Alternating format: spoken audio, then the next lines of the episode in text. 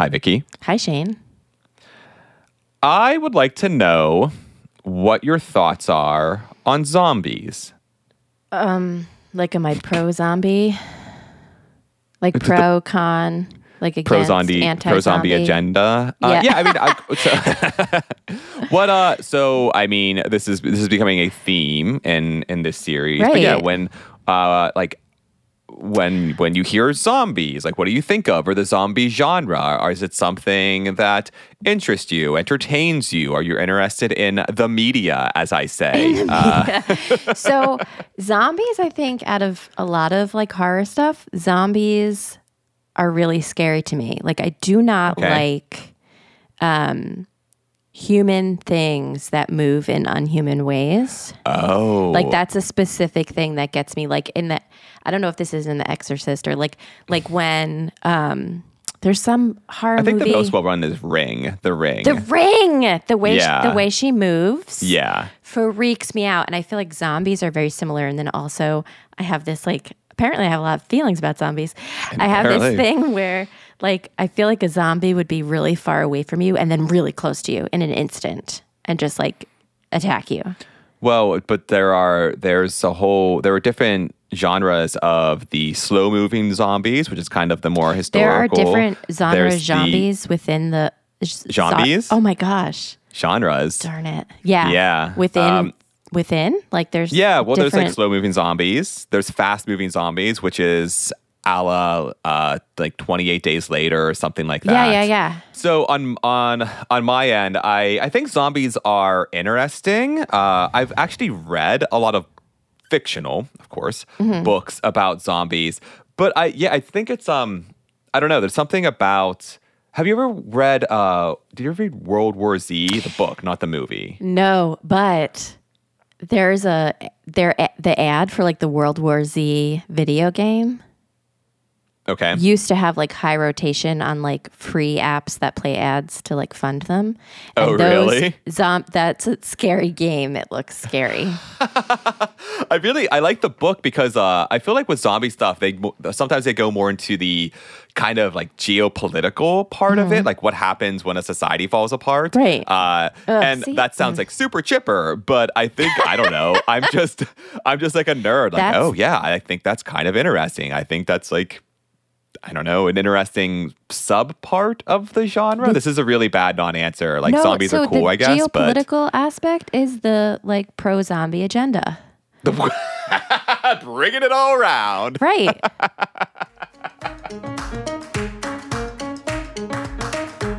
Science is fascinating. But don't just take my word for it. Join us as we hear stories from scientists for everyone. I'm Shane Hanlon, and I'm Vicky Thompson. and this is Third Pod from the Sun. All right, so our, our, our zombie discussion is appropriate because Halloween is creeping up mm. on us like one might say a huge lumbering zombie. Oh, so not creeping up, kind of drooling and lurching up. Oh, we should just say keep going with this and just make this the whole episode. Uh, no, no. So it's uh, so so this Halloween season, we're taking the opportunity to explore some of the science behind the the spooky, the the sci-fi, the horror, whatever it might be. Uh, and so for this one, I'm going to bring in producer Molly Magid to explain more. Hi, Molly. Hi, Shane. All right. So what do zo- I mean? I I don't know. I guess I can probably figure this out. But what do mm-hmm. zombies have to do with today's episode? Well, so today we're discussing the science behind the hit video game and TV show The Last of Us. It's essentially a zombie story with a mycological twist. Mycological, like mushrooms? Yeah, exactly. The world in The Last of Us has been transformed by a fungal pandemic that's caused by the cordyceps fungus. This is a fungus that can infect humans and it uses mind control to turn them into zombies who then spread the fungus to other people. Okay, so so full disclosure here, uh, scripted out this beginning for us and had this prompt where uh, I would essentially say like how far fetched that is, and sure, maybe, but I got to be honest. I mean, if zombies were ever to actual human zombies were ever to actually be a thing, I could maybe see it being like this. Uh, well, Shane, didn't you like? Don't you have a PhD in disease ecology? You teach a class in it. How can you say that? well, I know this is a thing, so I do, uh, and I've seen some things, uh, but though in in other parts of the animal kingdom, and admittedly not in humans. Okay, yeah. Perhaps it's best that I talked with experts Teresa O'Meara and Tim James to fact check this fungus.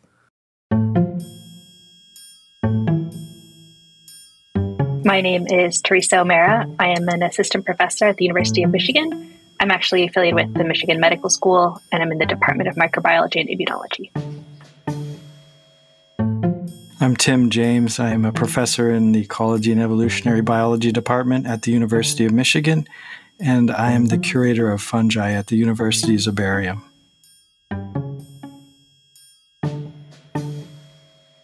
Wow, that looks sounds super interesting.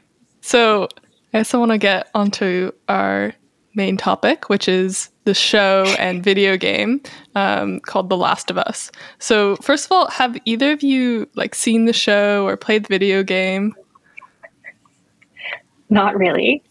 I heard that there was children getting hurt in it, so I didn't watch it. yeah, fair enough. It is pretty dark. yeah, I, I, watched it. Um, it was interesting. It's basically a zombie flick, and um, there's a bit of fungi in there. Yeah, what did you what did like you I'm familiar with the premise. What did you think of the like fungi use in it? Were you like excited or were you kind of like, "Oh no, this is giving people the wrong idea?" Well, I mean, I wanted more fungi. Actually, they didn't emphasize it too much. Um, graphically, you know, you see zombies and they're kind of like supposed to be infected with fungi and maybe have fruiting bodies coming out of them, but it's it could be even even you know more fungal friendly and emphasize the transmission of fungal spores and some of the fungal biology but it was really mostly a zombie flick. If like you were talking to the show creators or you were like you had an, some input into this show like what would you put in that you think would really like highlight kind of the the challenges or the the horror of um, like fungal infection well, uh, that's a good question. So they have this this this young teenage girl, I guess, and the story is a, a wrapped around like, you know, she's immune basically. So they got to like figure out what it is in her body that's making her immune, and that's you know, that seems reasonable. Um, but then this other thing about like the antifungals or some other kind of compounds that we could use to to maybe fight against them. That I guess that's the first thing that came to my mind. Um, the the you know the mycelium component. So like, and this is just an imagery thing. Like so when they have mycelium worked in there, it's not fluffy enough for me. It's almost like really big and like octopus arm like. So you know that's not what fungi do. They're still always fluffy tiny little hyphae that are always just you know microns big. And you just you know a big fungus is just fields and fields of these tiny little threads. And i didn't get you know i don't see that they've gone that direction with the imagery but. I feel like the lots and lots of tiny threads of like horrible mycelia like this is also a horror show. It doesn't have to be like a, a wet octopusy thing and it can be spiderweb vibes and terrible. what is mycelium? Yeah, it's it's basically the body of the fungus. Most fungi, some of the, some of them are yeast. Some fungi are yeast, like they're single-celled organisms that kind of bud and divide like that.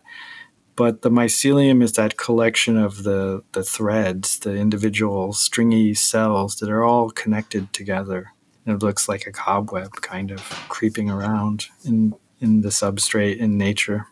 Mm-hmm. You pull you want to see mycelium, you can like go to a dead log in the forest or a log and pull pull off the, the bark that's coming off and you'll see it there. Or you flip over a log and you'll you're likely to see mycelium. You pull up the leaf litter and the forest is full of mycelium of many different species of fungi. Or leave a piece of bread out for too long. Mm. Also, mycelia. Unless it's Wonder Bread.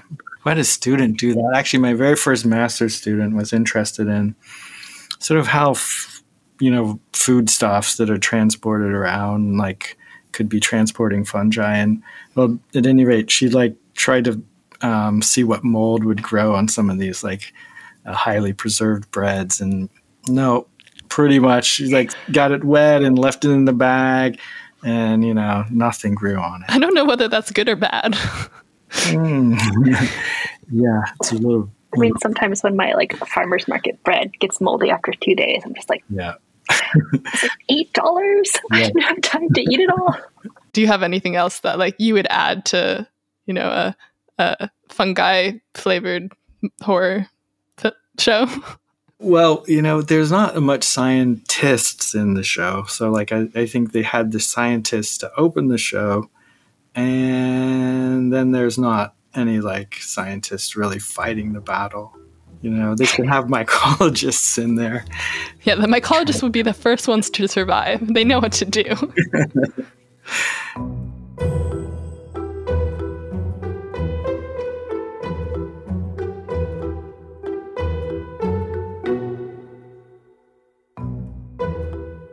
so I, I, I get where Tim is coming from. I studied uh, fungal disease in frogs and turtles for my PhD, uh, which is super exciting to get to talk about this on this platform in a way that's topical.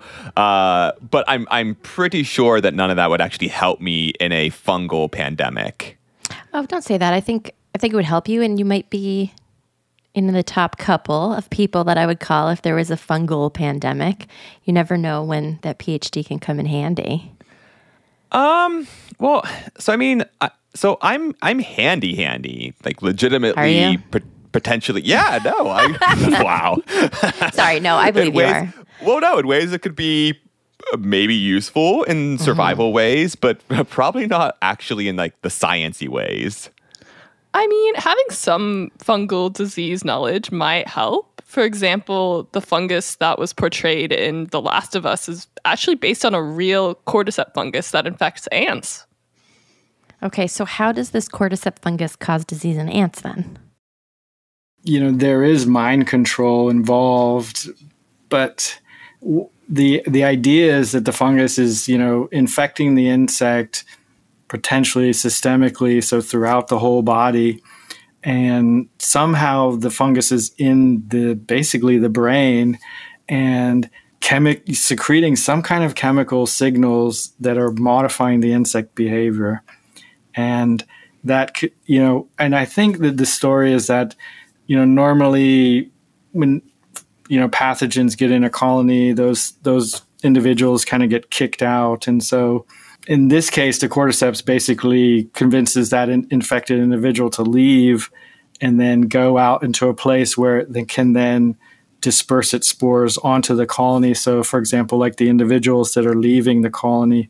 And it, it's fascinating. They really don't know exactly how the fungus does it but the the insects will walk up the vegetation above the colony and then clasp onto it often like on the underside of the leaf so the kind of pointing downwards and then the fruiting bodies will be produced on, the individual will die after it clasps onto the leaf the individual dies fruiting bodies are produced and the spores are produced which then rain down on those those workers that are coming out of the the colony and then they get they get infected and um, and that's how it's transmitted Yeah, it looks pretty. so like that's bizarre and the real mystery is like how they've evolved to produce some kind of signal to get those um, insects to behave that way so, so it's kind of mind-boggling in terms of human transmission of fungus, is there anything similar, or is fungal disease just just really different within humans?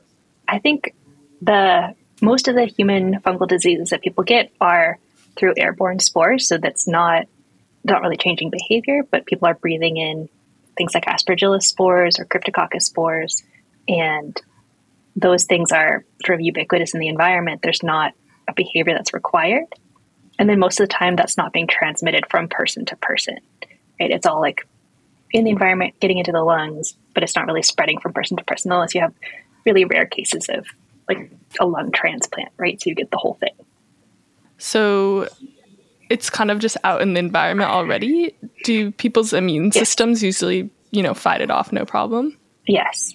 So most of the time, people's immune systems are fine. Um, Cryptococcus is really associated with HIV/AIDS patients.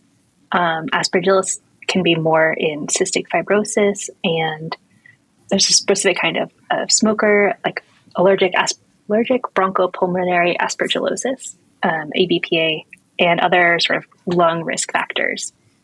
But most of the time, people's immune system take care of it. Yeah, so it sounds like um, in general, it's not like a huge thing where um, there'd be spreading between humans. But would there ever be con- a concern for something like a fungal pandemic that's shown in the show? I have concerns about fungal pandemics, but not like shown in the show. that's that's fair. We can separate those two out. so I guess one of the fungi that I work on right now is Candida auris, which is in the news a lot for causing outbreaks in hospitals. And that's going to be a problem because it's really hard to eradicate from hospital settings. A lot of times they are resistant to disinfection. Um, some of the quaternary ammonium disinfectants that are often used in hospitals is resistant to those. And it can really spread in a hospital and is very hard to get rid of.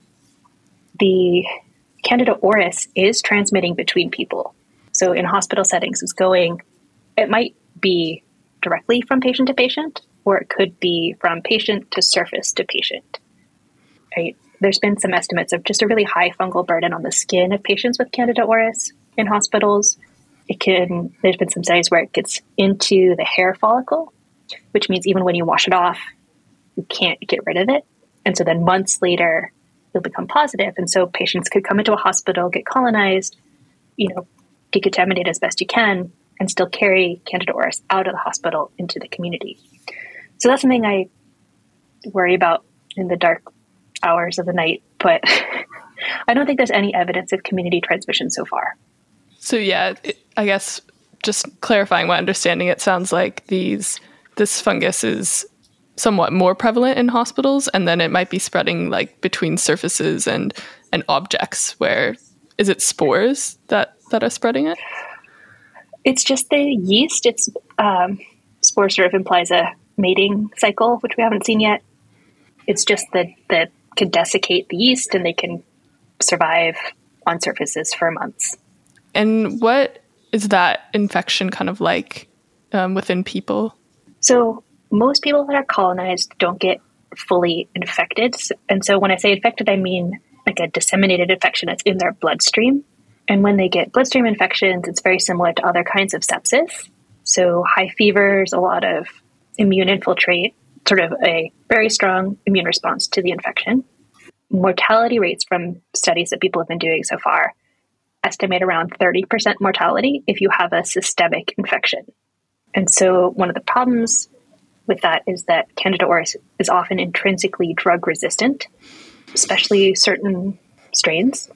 And so even if you have it and we try and treat it, there are some strains that are pan resistant, so there are no antifungals that are effective against this. And because it's often infecting people who are immunocompromised, there's also no immune response that's taking care of it. So it's bad news to get a systemic infection. And that's why in a lot of places it's a reportable disease. So they most hospitals have to send it to the state health departments and sort of track some of these outbreaks. Right. And have these outbreaks become more common over time? Yes. Is there any are there factors that are contributing to that? Um, has has that kind of been investigated? Candida auris was first discovered in 2009, so everything's happening since 2009. There's been a couple hundred percent increase in rates. Um, it's been found in all 50 states, I think. Well, not necessarily a full outbreak, but it's been reported. There's a couple of factors for what might be causing an increase. There could be more hospitalized patients, especially with the pandemic. There's been a lot of um, comorbidity between COVID and then also getting other infections. The potentially the rate of transfer of patients between hospitals also increases the spread, or transfer of patients from hospitals to skilled nursing facilities and back. So I think it's the increasing population of people that are exposed with healthcare, and then hospitals are still sort of learning how to put into place screening procedures and infection control procedures that will take care of Candida auris. So I think if there's a better better movement on those fronts, it will it will help. Now that we know that there's a problem, you can sort of build in the the protocols to take care of it.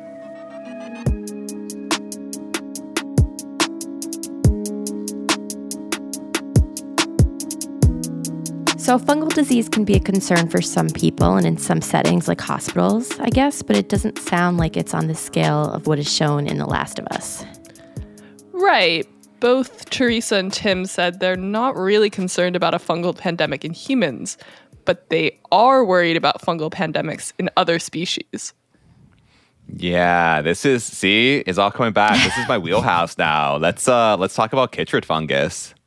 Uh, yes, that's right. Tim actually talked about his research on chytrid fungal infection in amphibians. This work relates to amphibians and the problem they have with uh, fungal disease called chytridiomycosis, and it's um, it's kind of a major problem where it's caused some extinctions, definitely some species declines, and it's another thing where kind of out of the blue, all of a sudden people notice the disease, they notice frog populations are declining, and then as soon as they get out there trying to find where is this disease and like where is it not, you know, within that t- 25 year period, it's pretty much expanded everywhere. So the genetics also behind the disease really support this rapid expansion that basically, and it appears to have emerged out of Asia specifically. There were some strains there that have been dispersed. The fungi themselves can't get around that well, even though, you know, some of them make tons of spores. Um, and you would think, well, you know, they could get blown around across the whole world. Turns out, like, mostly they can't. And it's really humans when they kind of get in there with their airplanes and their boats and start moving things around that you're bringing spores along with it. And we've also been kind of looking at the role of the intercontinental trade of amphibians that had probably been responsible for moving some of this chytrid around. I mean, you, you, we've seen major pandemics happen because of the movement of fungi by humans, and the chytrid is one example. Another one is this white nose syndrome, and that's another thing that's just rapidly within 20 years kind of spread across almost all of North America and decimated some some bat populations. We know that that was introduced um, probably from Europe, single single strain introduced into New York, and from there it spread like wildfire. Hmm. And y- you can go on and on about all these fungal introductions. So, you know, and are we are we going to be lucky? You know, so the um, the North American chestnut pretty much driven to extinction, and that's one species. And there there are other you know amphibians that are driven to extinction. So are we so lucky or smart that we're going to avoid extinction from an infectious disease at some point? Not sure. So one thing that I'm curious about that was also mentioned very briefly in the show uh, was that with a warming planet, the evolutionary changes that could happen in fungi would make them more likely to uh, be able to infect humans. Both of you or either of you talk a little bit about that. Tim, you want to take this first? Okay. Um, so, speculation here, of course. So, I think the answer is that there is some reality there that as we warm the planet somewhat rapidly, but you know, on the time scale of fungal generation, somewhat slow enough that we can basically create this regime of selection for strains or you know mutants that can can tolerate higher and higher temperatures. And so as we slowly ratchet it up. Um, we're we're basically selecting for organisms that whose thermal maximum growth rates or growth tolerances will be you know closer to the human body temperature. And and the point i guess that you know to make is that most fungi like it cold actually. So most fungi if you put them at the human body temperature can't grow. And all those things that teresa was just talking about they can grow quite fine at human body temperature and even higher. But there will be well, there will be organisms you know right on the cusp right at body temperature and that's their maximum. And as as you know, we start to select for those, we're going to be exposed more and more. The percentage of organisms that can that we're exposed to that can handle those high temperatures is going to be more and more uh, thermal tolerant. I think there's also some idea that there a lot of the endemic fungi are spreading as their temperature range increases. Right, so people have seen the expansion of valley fever and histoplasmosis in the U.S. and probably other diseases in other places. But there's also other things that humans are doing that are changing fungal spread, sort of not necessarily temperature, but I mean, all of the like the chytrid work that Tim's been doing. I feel like a lot of that is caused by human in- intervention in the wrong places.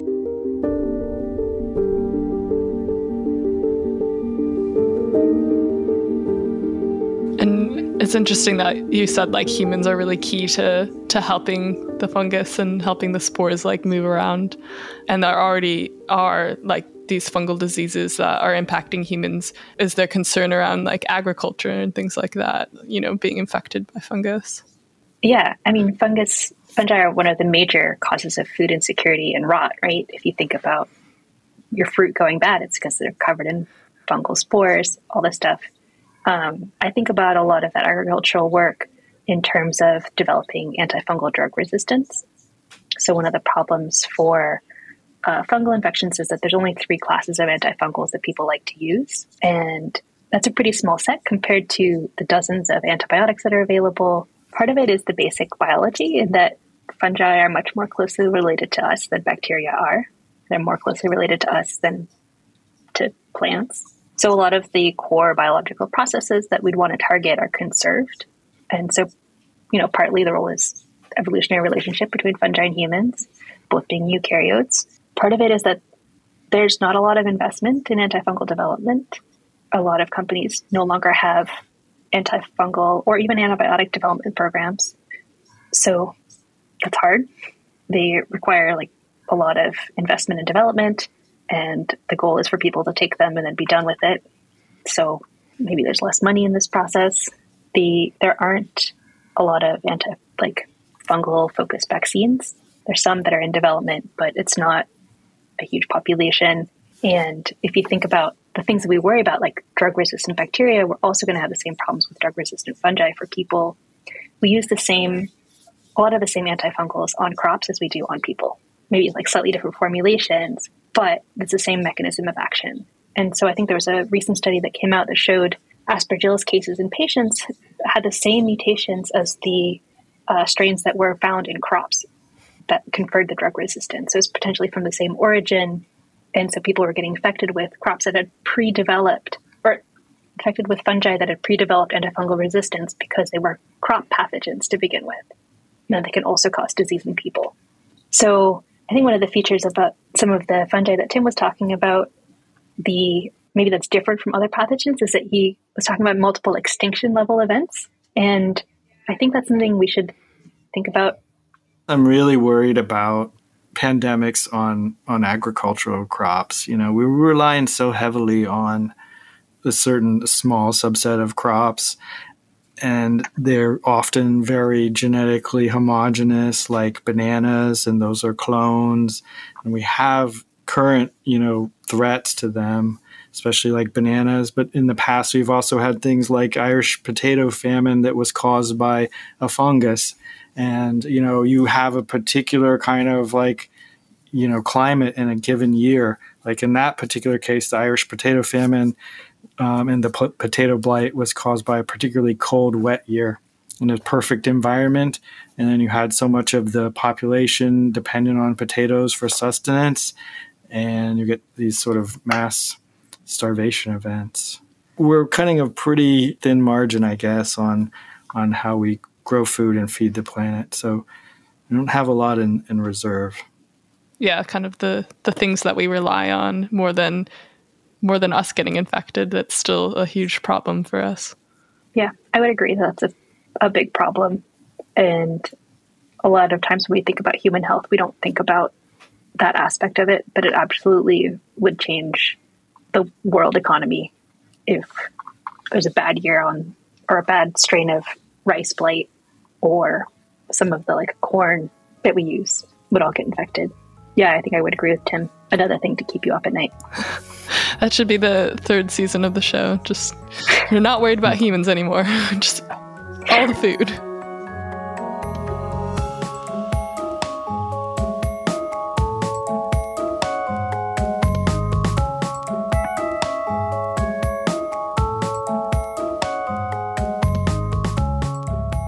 Started talking about zombies, but I think fungal pandemics are much scarier and will definitely keep me up tonight, tomorrow night, the next few nights.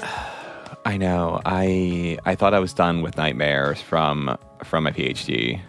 No, I don't think you're ever really done with those, Shane. But to make things a bit less scary, in the conversation with Tim and Teresa, they emphasized that we can start preparing for fungal disease now through investing in research on antifungals and enacting protocols that restrict the spread of fungal disease.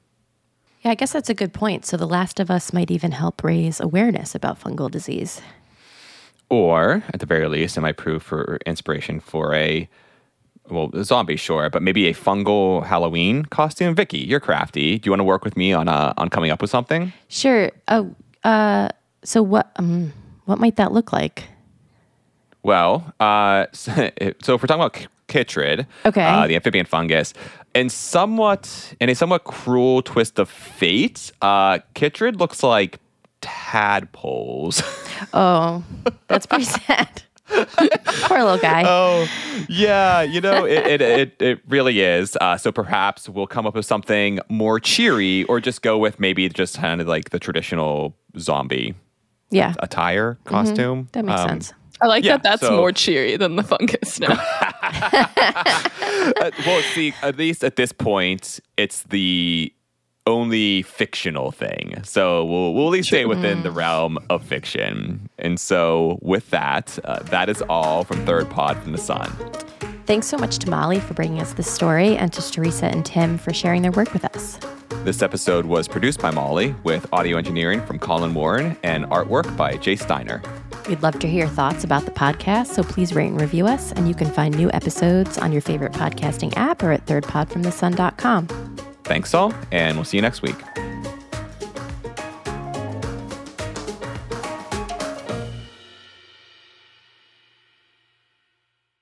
It's, it's even it's still funny that like you're still not turn your camera off and on again. See if it'll see if your connection will My camera? your camera. You're still frozen. How do I turn my camera on and off? Oh, There's a little camera button. Oh, there you go. can you see me move? No, and your face is just. Actually, I wanna I wanna take a screenshot of this to show you later. Please don't. I'm doing it right now.